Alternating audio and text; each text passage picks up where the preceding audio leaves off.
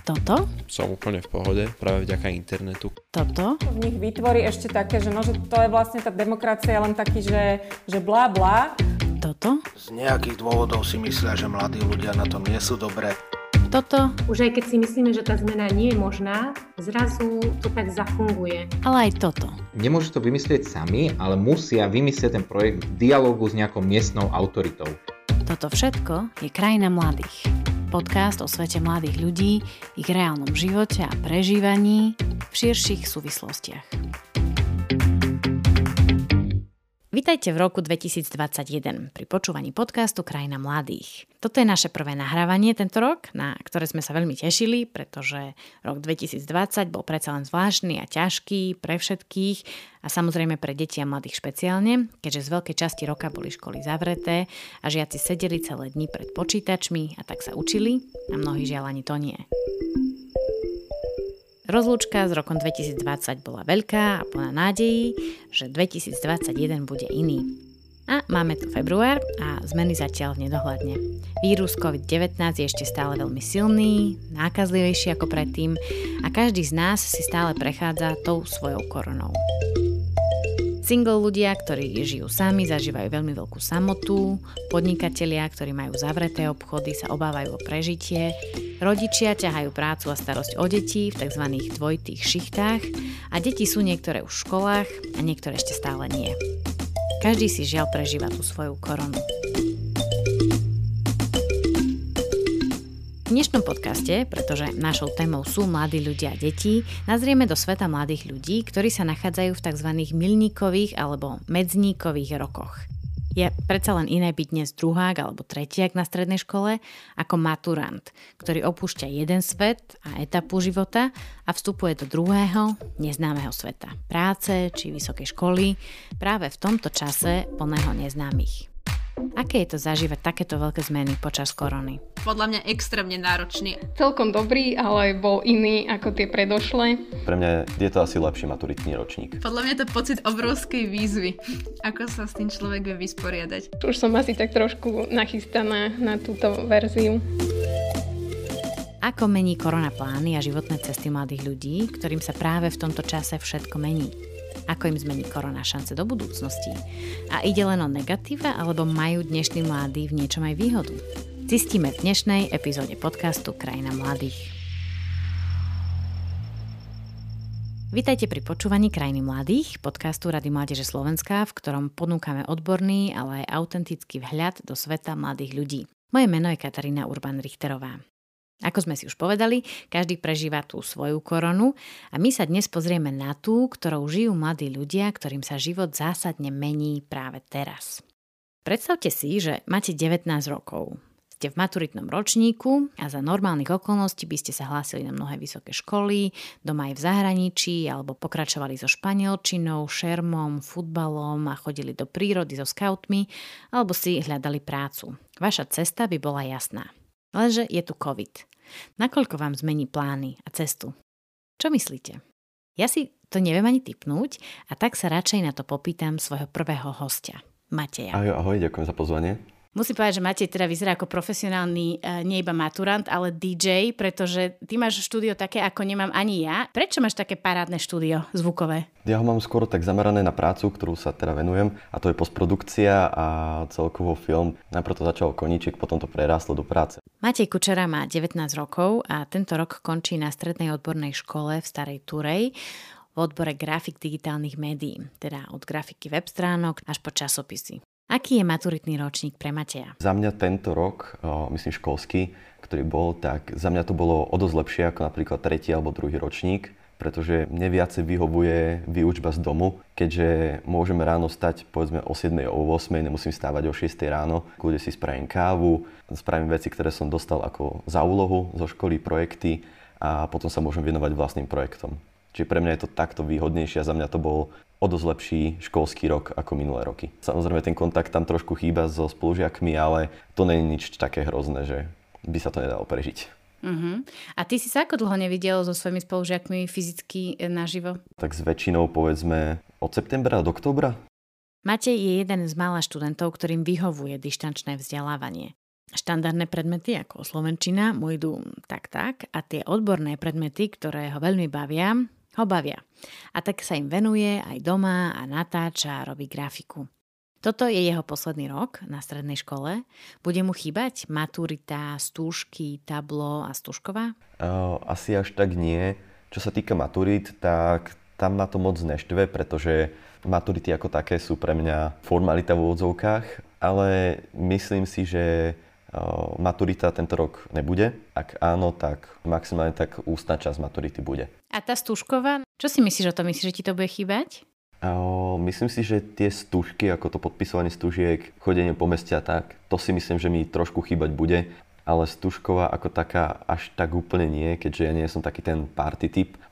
Rozpráva sa s vami v tejto dobe niekto o tom, čo bude po škole, čo bude potom, keď odídete, zmaturujete? Keď sme boli ešte v škole, tak sa s nami o tom rozprávala naša pani výchovná poradkyňa, ktorá nám spomínala párkrát, akože si musíme nájsť, keď už tú vysokú školu, prípadne nejaké zamestnanie a podobne. Ale v tejto dobe už myslím si, že nič. Raz za čas nám pošle, či už pán riaditeľ alebo administrátor EduPageu, nám posielajú linky na DODčko vysokých škôl, ale väčšinou tam to končí. DODčko je čo? Deň otvorených dverí, ten, čo prebieha online. V podstate sú to ako keby takéto prednášky cez Zoom, kde rozpráva či už študent alebo nejaký profesor z vysokej školy a ostatní my záujemci zo strednej školy sa ho pýtame otázky a podobne. Pred koronou mal Matej jasné sny a plány. Poprvé, že skončí strednú školu a potom pôjde do Japonska. Obzrieť kultúru, krajinu, krásy a životný štýl. Tento sen sa mu na teraz samozrejme kvôli pandémii posúva. Jeho plán B bola vysoká škola a popri tom vlastné grafické štúdio. Korona mu však mení aj tento plán. Po maturite prirodzene pre mnohých prichádza nový štart, aj vo forme osamostatnenia sa od rodičov, vo forme samostatného bývania. Pre mnohých mladých ľudí by tento krok bol štandardným, lenže korona mení aj ten. Školu, ktorú som si vybral, tak je v Bratislave alebo v Trnave, ešte sa rozhodujem. A teda v podstate je to v meste, kde si budem musieť platiť či už bývanie alebo internát. A tam sú vyššie náklady, ako napríklad v tomto meste, kde žijem teraz ja. A tam už by som potreboval plnohodnotnú prácu a nebol by som si istý, či by som to stíhal popri vysokej škole. Ešte do toho samozrejme priateľka, rodina, ďalšie koníčky, takže to je také všelijaké. Ale toto je jedna z tých vecí, že ktorá ma trošku sa v nej strachujem, že či by som bol schopný toto spraviť. Ale keby nebola korona, by to bolo v niečom iné? Bolo by to možno trošku iné v tom, že by bolo viacej práce a až toľko by som sa nebal o tú finančnú situáciu.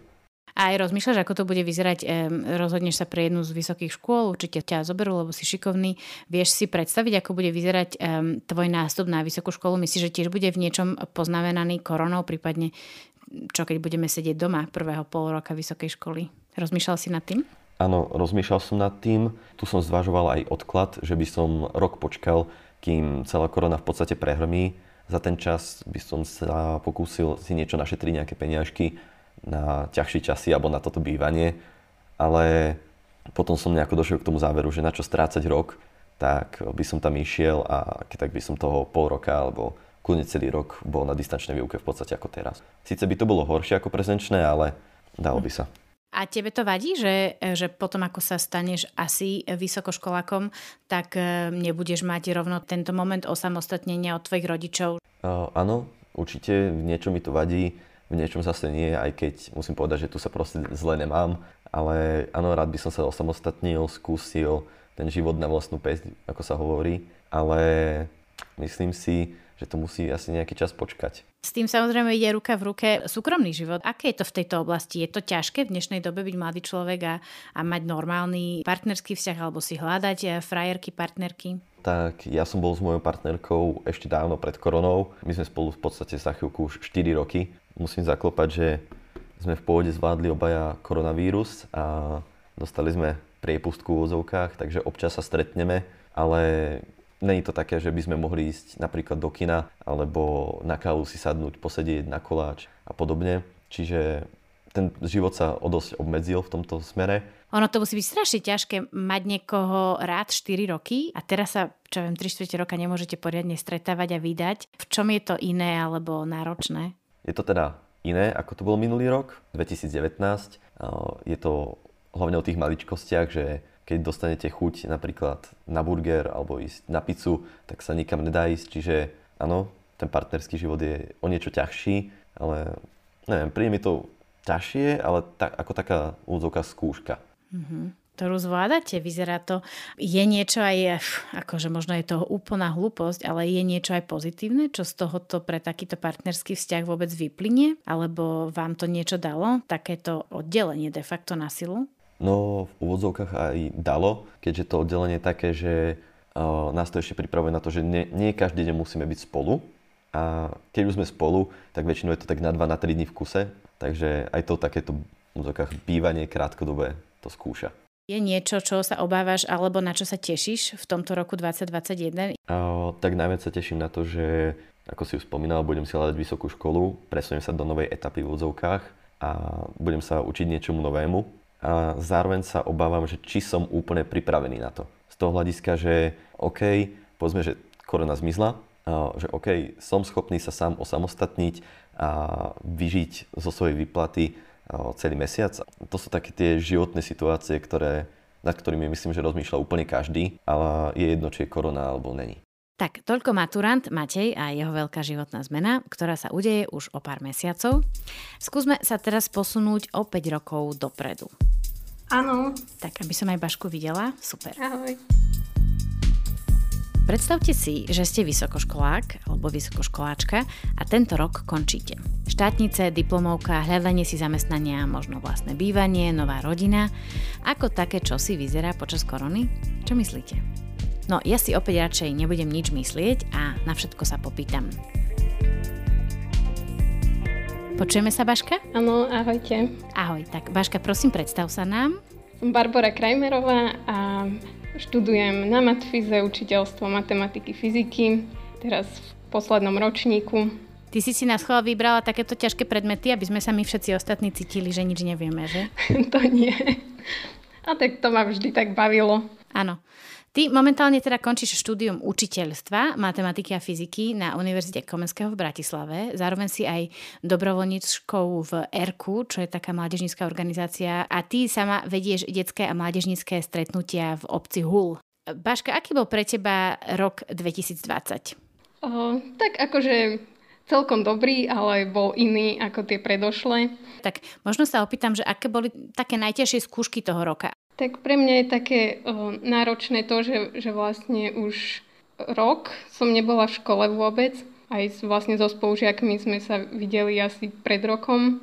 Aj to, že nemôžem byť na internáte a sústrediť sa doma na učenie a na veci do školy je pre mňa také celkom náročné. Aj keď komunikujem so spolužiakmi, tak väčšina to vidí veľmi podobne. Že viacerí by prijali aspoň tú verziu, že vrátiť sa na internát, kde majú ten kľud a vedia sa sústrediť. Aj kebyže majú prednášky online, tak aspoň majú takéto svoje súkromie na učenie.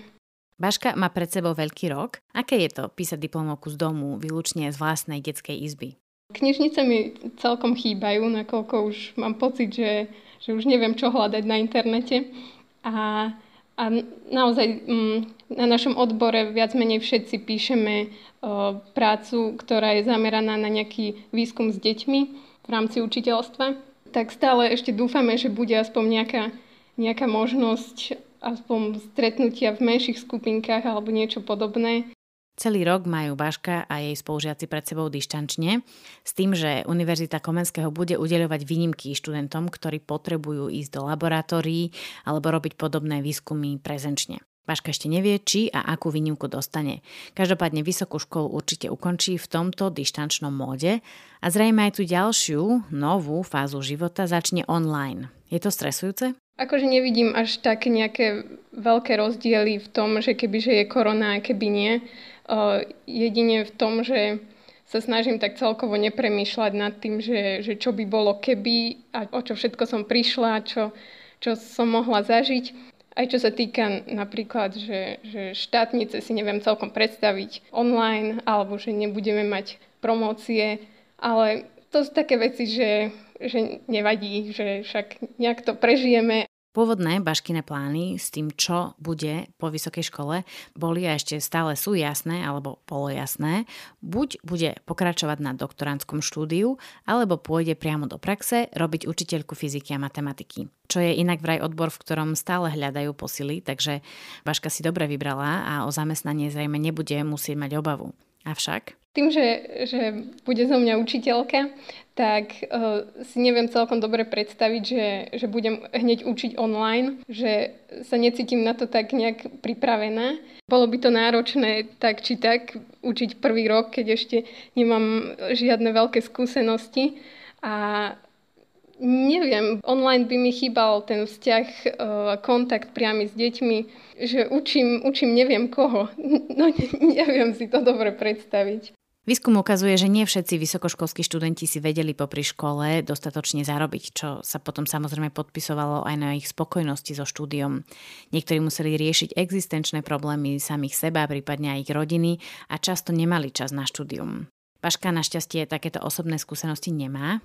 Rok 2021 bude pre ňu veľkým, nielen preto, že končí vysokú školu a pôjde už do toho reálneho, dospeláckého sveta, ale aj preto, že tento rok plánuje svadbu.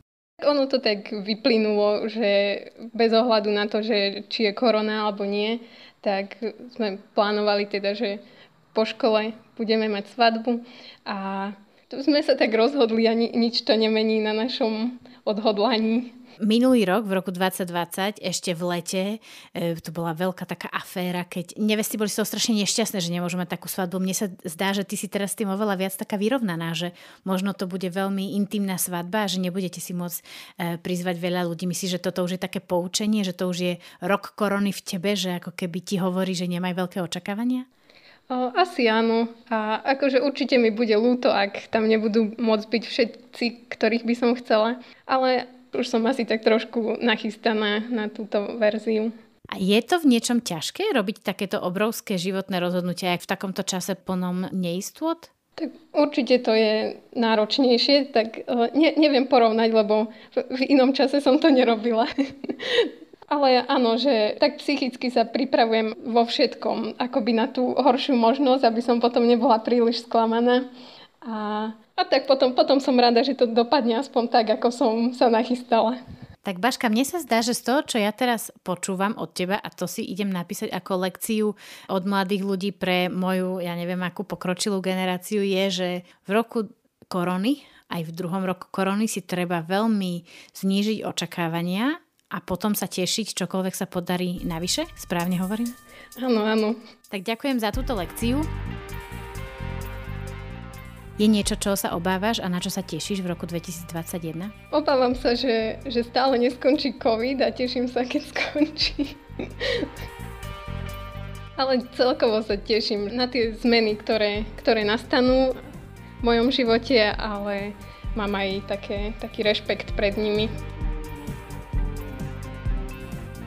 Tak toľko veľmi pozitívne naladená vysokoškoláčka Barbora Krajmerová, ktorá okrem iného je aj súčasťou, respektíve členkou mládežníckej organizácie ERKO, kde vytvorili projekt Deti a COVID. Lebo aj deti vnímajú túto situáciu covidovú a je to na také lepšie uvedomenie si dospelákov, rodičov, že ako to tie deti vnímajú a naozaj sú tam odpovede a otázky a odpovede na rôzne témy podľa veku detí.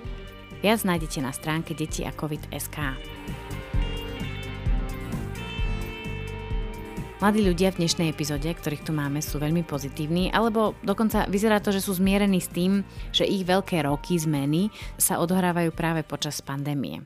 Je však samozrejme, že to nie je ľahké a nie každý to tak pozitívne cíti, predsa len ide o kariéru a budúcnosť. Haló, počujeme sa? Pán Chlupík? Áno, ja vás počujem v poriadku. Aké ľahké alebo ťažké je prežívať koronu počas týchto dôležitých medzníkových, milníkových rokov? Spýtala som sa aj kariérneho poradcu. Moje meno je Peter Chlupík a učím na Gymnázium Ladislava Novomeského v Senici.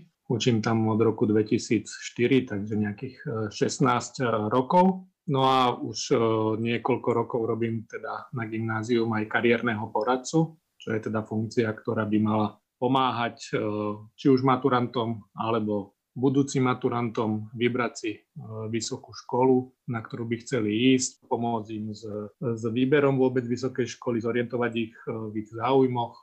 Gymnázium Ladislava Novomeského v Senici navštevuje okolo 400 žiakov ročne a okolo 100 z nich sú maturanti. Tí súčasní maturanti boli v škole od marca minulého roka naživo len jeden mesiac a ostatné všetko strávili online, dištančne. A tento rok, 2021, je veľmi dôležitý pre nich. Určite je pre nich ťažké teraz v tejto situácii tá ich zodpovednosť na tom vybrať si tú vysokú školu, ktorá ich bude baviť, aby si dokázali správne vybrať, aby dokázali nejakým spôsobom komunikovať s tou vysokou školou, zistiť si nejaké informácie o tej vysokej škole. Tak určite to je o moc náročnejšie ako ročníky predtým, kedy tie školy treba schodili k nám na školu sa prezentovať sami, alebo sme navštevovali rôzne veľtrhy vzdelávania, kde si mohli maturanti zistiť informácie o tých vysokých školách, na ktoré by potenciálne mohli ísť. Takže tá situácia je v tomto zase o moc náročnejšia.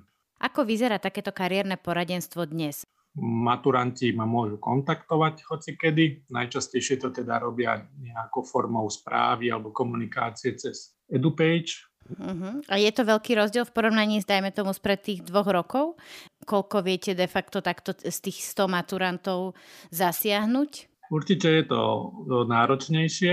Rozdelil by som tých študentov tak na také skupiny, že niektorí vedia, kam chcú ísť na vysokú školu, sú vyhranení, ja neviem, sú doktori, tak vedia, že aké sú možnosti medicíny na Slovensku, v Čechách a podobne. Ale niektorí, a tých je pomerne veľa, naozaj možno tretina, možno až polovica, ktorí ešte na začiatku 4. ročníka nie sú rozhodnutí, na akú vysokú školu pôjdu, a tí naozaj potrebujú nejakým spôsobom usmerniť alebo poradiť. A teraz vlastne prichádzajú o tú možnosť byť v škole, navštevovať tie prezentácie tých vysokých škôl. Takže musia si poradiť oni sami viac menej cez informácie, ktoré sú na internete. Uh-huh. A vy ste hovorili o tejto druhej skupine, ktorá je, ste hovorili, že dosť veľká skupina takých tých študentov, ktorí nemali celú strednú školu veľmi jasnú predstavu o tom, čo budú robiť. Myslíte si, že práve pre nich je toto ako keby veľká kríza, práve táto pandémia, že nemôžu prichádzať, dajme tomu, do kontaktu normálne s profesiami rôznymi alebo s rôznymi inšpiratívnymi ľuďmi, alebo s vami sa stretávať, alebo s inými pedagógmi? Máte pocit, že im to možno, že ozaj zmení tú ich profesionálnu alebo životnú trajektóriu? To je možno ten hlavný problém. To sme riešili aj s niektorými našimi žiakmi. Oni možno majú predstavu, že chcem študovať možno niečo zaujímavé. Ja neviem, vymyslím si, riešili sme so žiakom, že jeho by bavila nejaká čínština, japončina alebo niečo podobné. A to sú také veci, že naozaj oni nemajú predstavu, že dá sa to vôbec niekde študovať u nás, alebo nedá sa to študovať, tak tam určite im to môže chýbať, že niekto, kto im povie, pozri sa, dá sa to študovať v Bratislave, v Brne, v Prahe, takýto a takýto obor, toto a toto musíš na to splniť, aby si sa tam dostal. Takže určite toto mi môže v takomto zmysle im to môže chýbať, že nie sú priamo v škole. A druhá vec je samozrejme, že aj tie vysoké školy teraz istým spôsobom stratili tú možnosť sa prezentovať tak face to face, že ponúkať sa či už na tých rôznych stretnutiach so žiakmi alebo na tých veľtrhoch vzdelávania.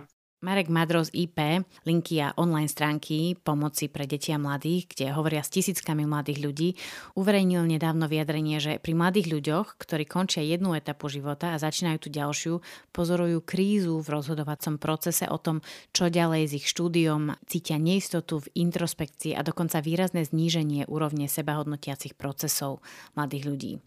A kontakt žiak-učiteľ v týchto končiacich ročníkoch považuje Madro za významný práve pre otázky relevancie kariérového rozhodnutia žiakov, či základnej školy alebo študentov strednej školy. Kariérny poradca Peter Chlupík z Gymnázia v Senici súhlasí, že ciest kam ďalej je mnoho a výber najmä vysokých škôl a odborov je obrovský, no aj tu pomáha online svet. To ide do tisícov tých možností, tých študijných oborov, čo sa dá študovať na Slovensku, v Čechách.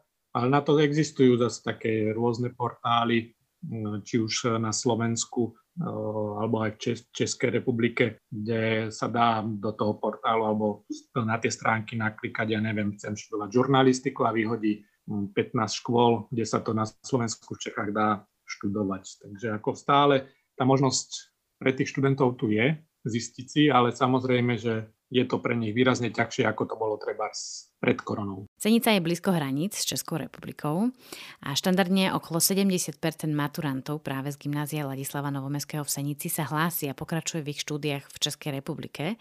Dnes pomer záujmu o štúdium v Českej republike na ich gymnáziu o čosi klesol. Samozrejme, že tí žiaci môžu byť trošku v riziku alebo v panike z toho, že či sa situácia nezhorší natoľko, že by do tej Českej republiky nemohli trebárs vycestovať, ale oni zatiaľ spadajú do tých skupín, ak sú trebárs pracujúci pendleri. Ale problém samozrejme môže nastať trebárs z takej praktickej veci, že či sa bude u nás maturovať, nebude maturovať porovnaní trebárs s Českou republikou. Čo keď sa stane situácia, že v Čechách sa maturovať bude, u nás sa maturovať nebude. A budú rozhodovať trebárs známky o prijímacom konaní z maturity a trebárs českí žiaci tú maturitu mať budú prezenčne, naši budú mať trebárs iba posledný školský rok, že budú mať ako maturitnú známku ako priemer nejakých známok počas strednej školy, takže môže v tom byť pre nich istý problém alebo istý stres, ale určite, čo bude väčší problém, tak to sú ešte za ďalej zahraničie. Chodili posledné roky naši študenti treba do toho Dánska alebo do Veľkej Británie a určite z Veľkou Britániou v spojitosti treba aj s Brexitom alebo aj s tým Dánskom v spojitosti s touto koronou. Asi teraz ten záujem bude veľmi malý zo strany našich študentov. Na teraz teda nie sú obmedzenia na to, kam sa môžu hlásiť slovenskí študenti, na aké vysoké školy. Aj keď možnosť vycestovania do zahraničia je tu veľmi dôležitou témou a je to otázka, ktorú mnohí študenti, ktorí mali ambície ísť do zahraničia, určite riešia. Veľkou, často skloňovanou témou bola aj maturita a známky z čias korona pandémie. Nakoľko bude vnímaná takáto maturita inak alebo menej hodnotná ako štandardné maturity? Čo sa týka tých vysokých škôl, tak tie sa tomu prispôsobili. Skrátka, takáto je situácia. Väčšina vysoké školy, pokiaľ to nie sú vyslovene nejaké také medicína alebo podobne, robia nábor. To znamená, prijímajú väčšie množstvo žiakov, de facto tých, ktorí sa prihlásia a možno mali mysle, že teda ten prvý, druhý rok to nejakým spôsobom preriedia. Ako si myslíte, že sa korona, táto pandémia podpíše na dnešných maturantoch? Budú v niečom iní ako my všetci ostatní? Ja si myslím, že nie. Ono to závisí od každého individuálne, ale ja pevne verím a chcem veriť, že to nebudú mať títo mladí nejaké ťažšie alebo inakšie, ako to mali treba mladí pred rokom predtým.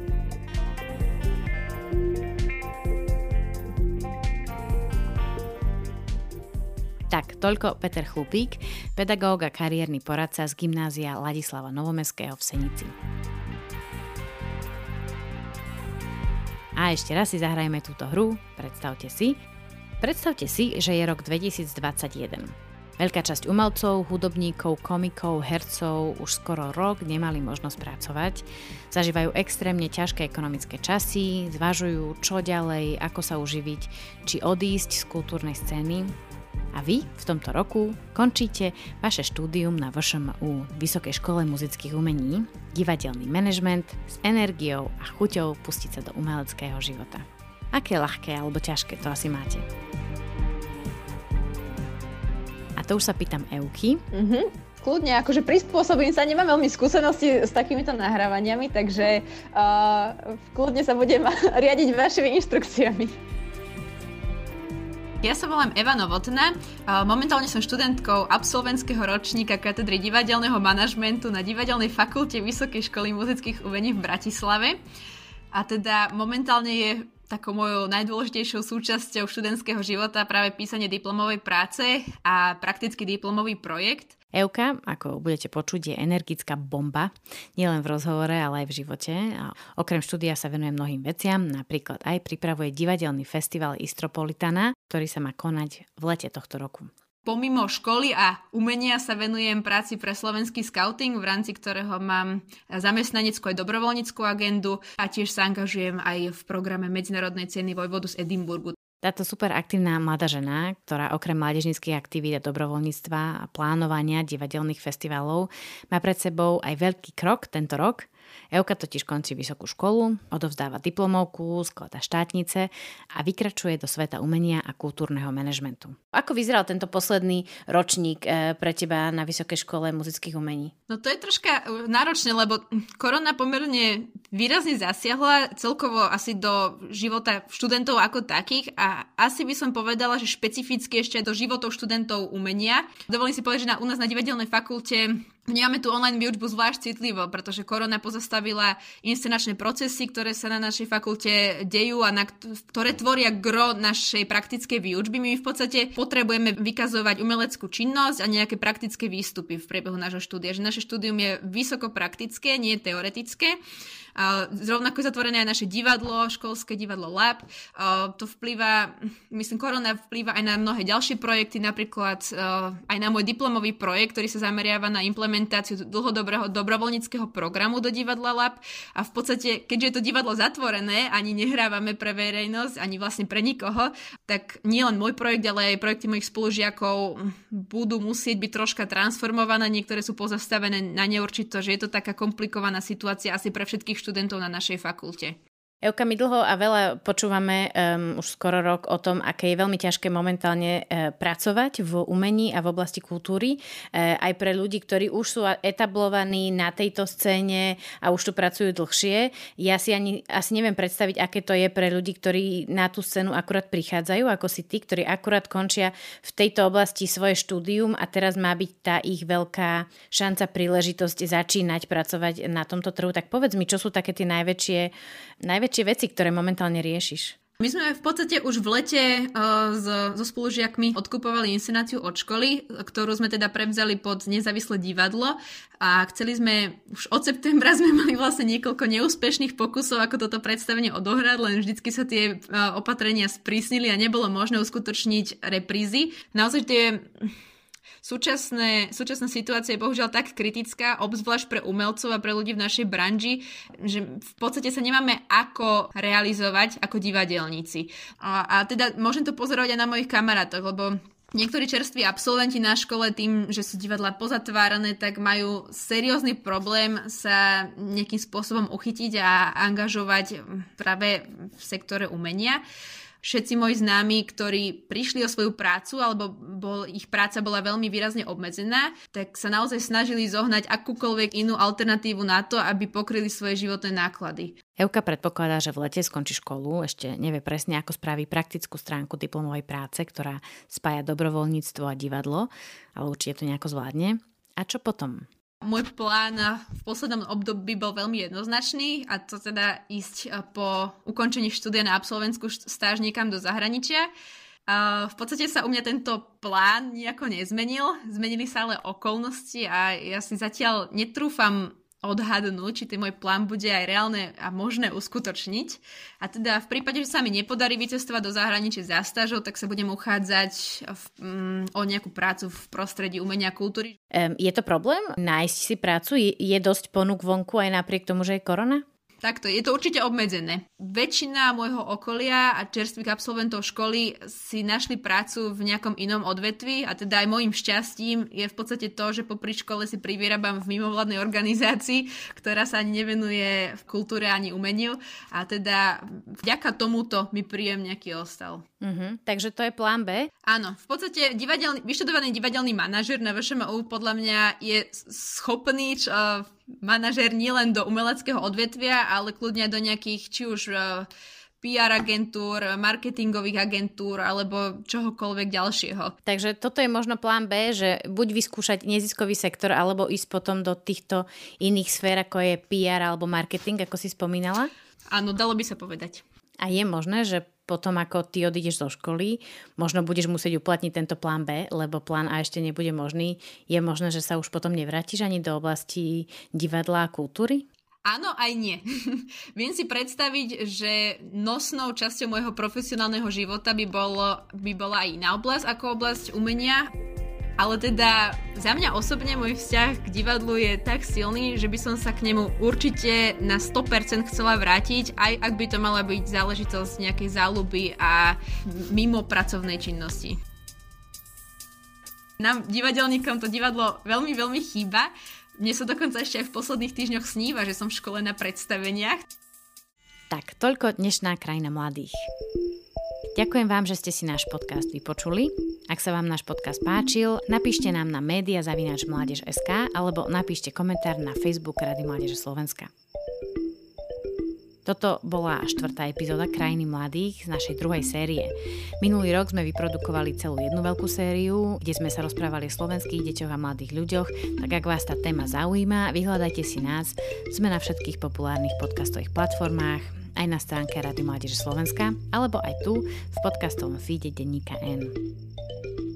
Ďakujem dnešným hosťom za účasť v našom podcaste, Veronike Fishbone-Vlčkovej za pomoc a vám za to, že ste si nás vypočuli. Ja som Katarína Urban-Richterová. Počujeme sa o mesiac a dovtedy prajem úspešné vstupy do nových etáp alebo užívanie si tej aktuálnej cesty, na ktorej ste.